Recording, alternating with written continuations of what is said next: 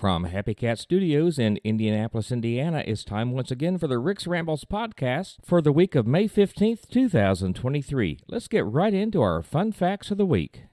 Fun facts. Yabba dabba doo. Who remembers that phrase? That's right. This week's fun facts are all about the Flintstones. Number one, the Flintstones was not the original name for the series. Joe Barbera thought about calling the show the Gladstones and then decided on the name the Flagstones.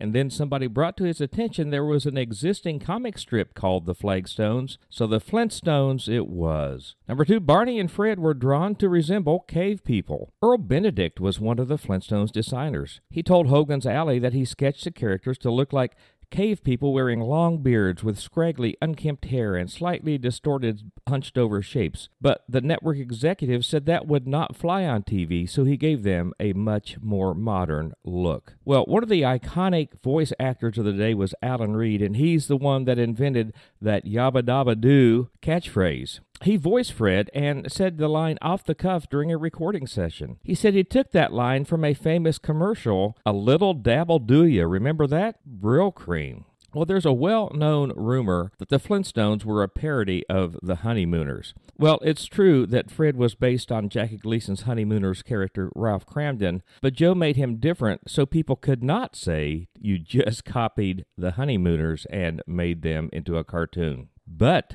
they did hire a former Honeymooners writer to write for the Flintstones.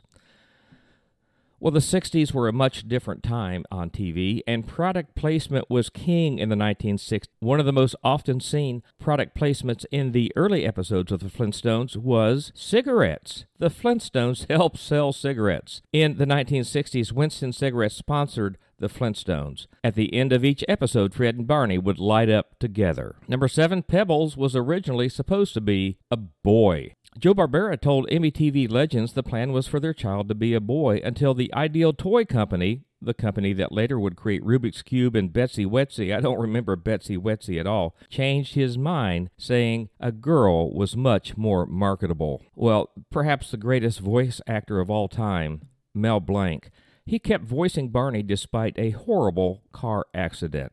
He's often called the man of a thousand voices, and one of those voices was Barney Rubble. And even following a devastating head on car collision in 1961, he didn't let a 75 day hospital stay deter him. A recording studio was set up in the hospital while he recovered, and he continued to work on the show. Who remembers the Great Gazoo? The alien from the Flintstones. I had kind of forgotten that character until I started reading and researching for this week's podcast. Do you know who voiced the great Gazoo? It was Harvey Korman of the Carol Burnett Show fame. The actor provided the voice of the superior and arrogant and elite Great Gazoo for 13 episodes. Korman was surprised at the popularity of this character and said on the Comic Con circuit he was not so famous for Carol Burnett, but for the voice of the Great Gazoo. There you have it a few fun facts this week about the Flintstones.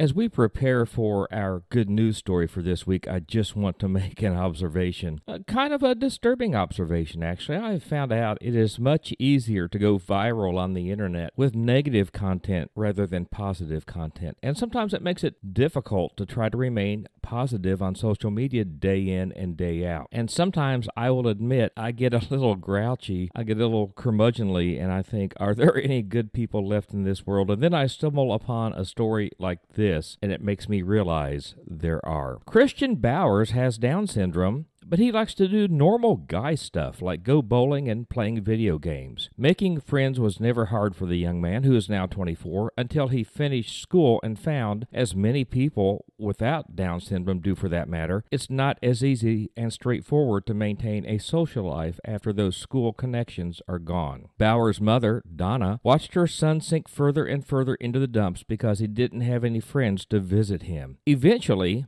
Herder put up a post on Facebook asking if any local guys near Rochester, Minnesota would be interested in coming to hang out with Christian for a couple of hours, and that she was willing to pay somebody to do that. She's a nurse on the night shift. She put the post up at 4 a.m. before ending her workday and going to bed. When she woke up that afternoon, it had amassed 5,000 comments. I was freaking out. My hands were shaking. I was sweating. I was just looking for some local guys. I didn't want to invite like the entire world into our her house. Her friends encouraged her to calm down and take a closer look at the comments, in which she found some parents offering suggestions and others volunteering to help. She eventually found seven fellows from Wentzville, Minnesota, who visit Christian once a week on a rotating schedule. Herder says her son now goes to sleep with a smile on his face and is excited about life in general and about the future as well. Friendships are important for people with Down syndrome, and associations urge parents to plan for the eventuality of their child exiting school and needing a more precise attitude towards socializing. Christian occasionally attends gatherings and groups of other special needs men and women his age, but he craves friendship with the rest of the population as well. I've never asked him, but I assume because it kind of just makes him feel normal just for an hour or two. Hey, he says, somebody who doesn't have Down syndrome wants to hang out with me, and that's a big deal. One of those seven new friends, James Hastings, said he felt terrible that Herder had reached the point where she was trying to pay someone to visit her son. Hastings, who volunteers with other special needs folks, says hanging out with Christian for just a few hours a week to watch a movie or play video games, go bowling, or maybe a bike ride has changed the way that both he and Christian looks at the world. There are good people still left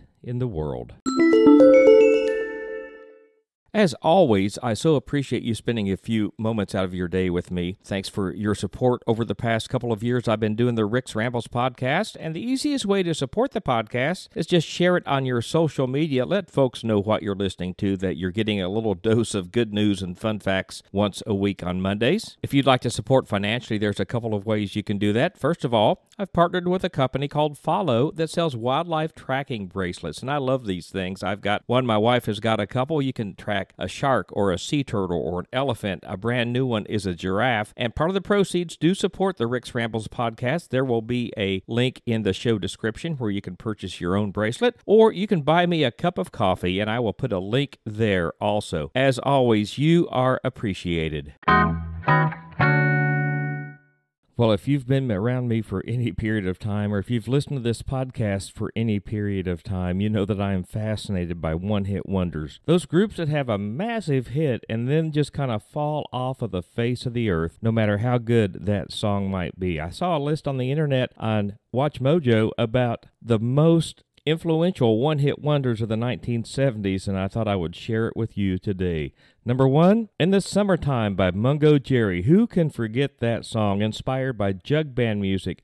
Huge song. It was everywhere in the 1970s. One hit wonder. Edison Lighthouse, Love Grows Where My Rosemary Goes. That was 1970, and again in the early 70s, that song was everywhere. The lead singer of Edison Lighthouse was Tony Burrows, and he had five hits with five different bands. So, although Edison Lighthouse was a one hit wonder, Tony Burrows was far from it. Maybe I should do a segment on him. He had a fascinating career. Up next, Mississippi Queen by Mountain. I have absolutely no recollection of this song. Also from 1970, The Rapper by the Jaggerz. I loved this song. Ride, Captain, Ride on Your Mystery Ship by Blues Image. This may be the most influential one hit wonder of the 1970s, I think. Spirit in the Sky by Norman Greenbaum. What an iconic song. Vehicle by the Ides of March. You know, the 1970s were the time of horn bands like Chicago and Earth, Wind, and Fire and Blood, Sweat, and Tears, and the Ides of March was just as good as any of them.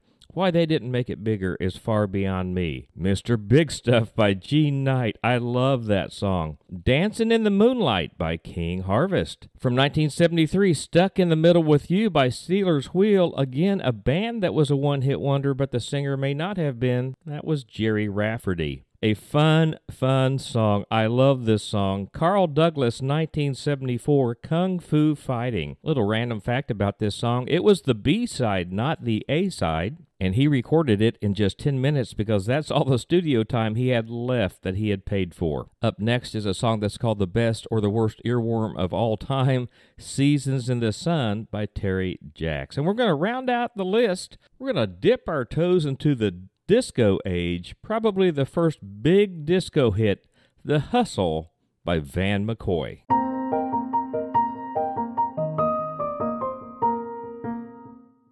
And it's time for our special days for this week. Today, Monday the 15th, is National Chocolate Chip Day, and it's National Straw Hat Day. Tuesday the 16th is Biographer's Day. It's Dinosaur Day. What's your favorite dinosaur? It's International Day of Light and it's Love a Tree Day as well as National Mimosa Day. Wednesday the 17th, National Cherry Cobbler Day, National Mushroom Hunting Day, and it's National Walnut Day. Thursday the 18th is Brown Bag Baguette Thursday, it's International Museum Day, and National Cheese Souffle Day. Friday the 19th is Endangered Species Day, it's NASCAR Day, and it's National Bike to Work Day. Saturday the 20th is International Red Sneakers Day, National Rescue Dog Day, and it's National River Cleanup Day. Sunday the 21st is International Tea Day, National Memo Day, and it's National Strawberries and Cream Day. That's going to wrap it up for the Rick's Rambles podcast for the week of May 15th, 2023. Hope you've enjoyed your stay. Please take a moment, share it on your social media, let folks know what you're listening to. And until next week, be kind to as many people as you can, as often as you can. We'll start right now. We'll make the world a better place.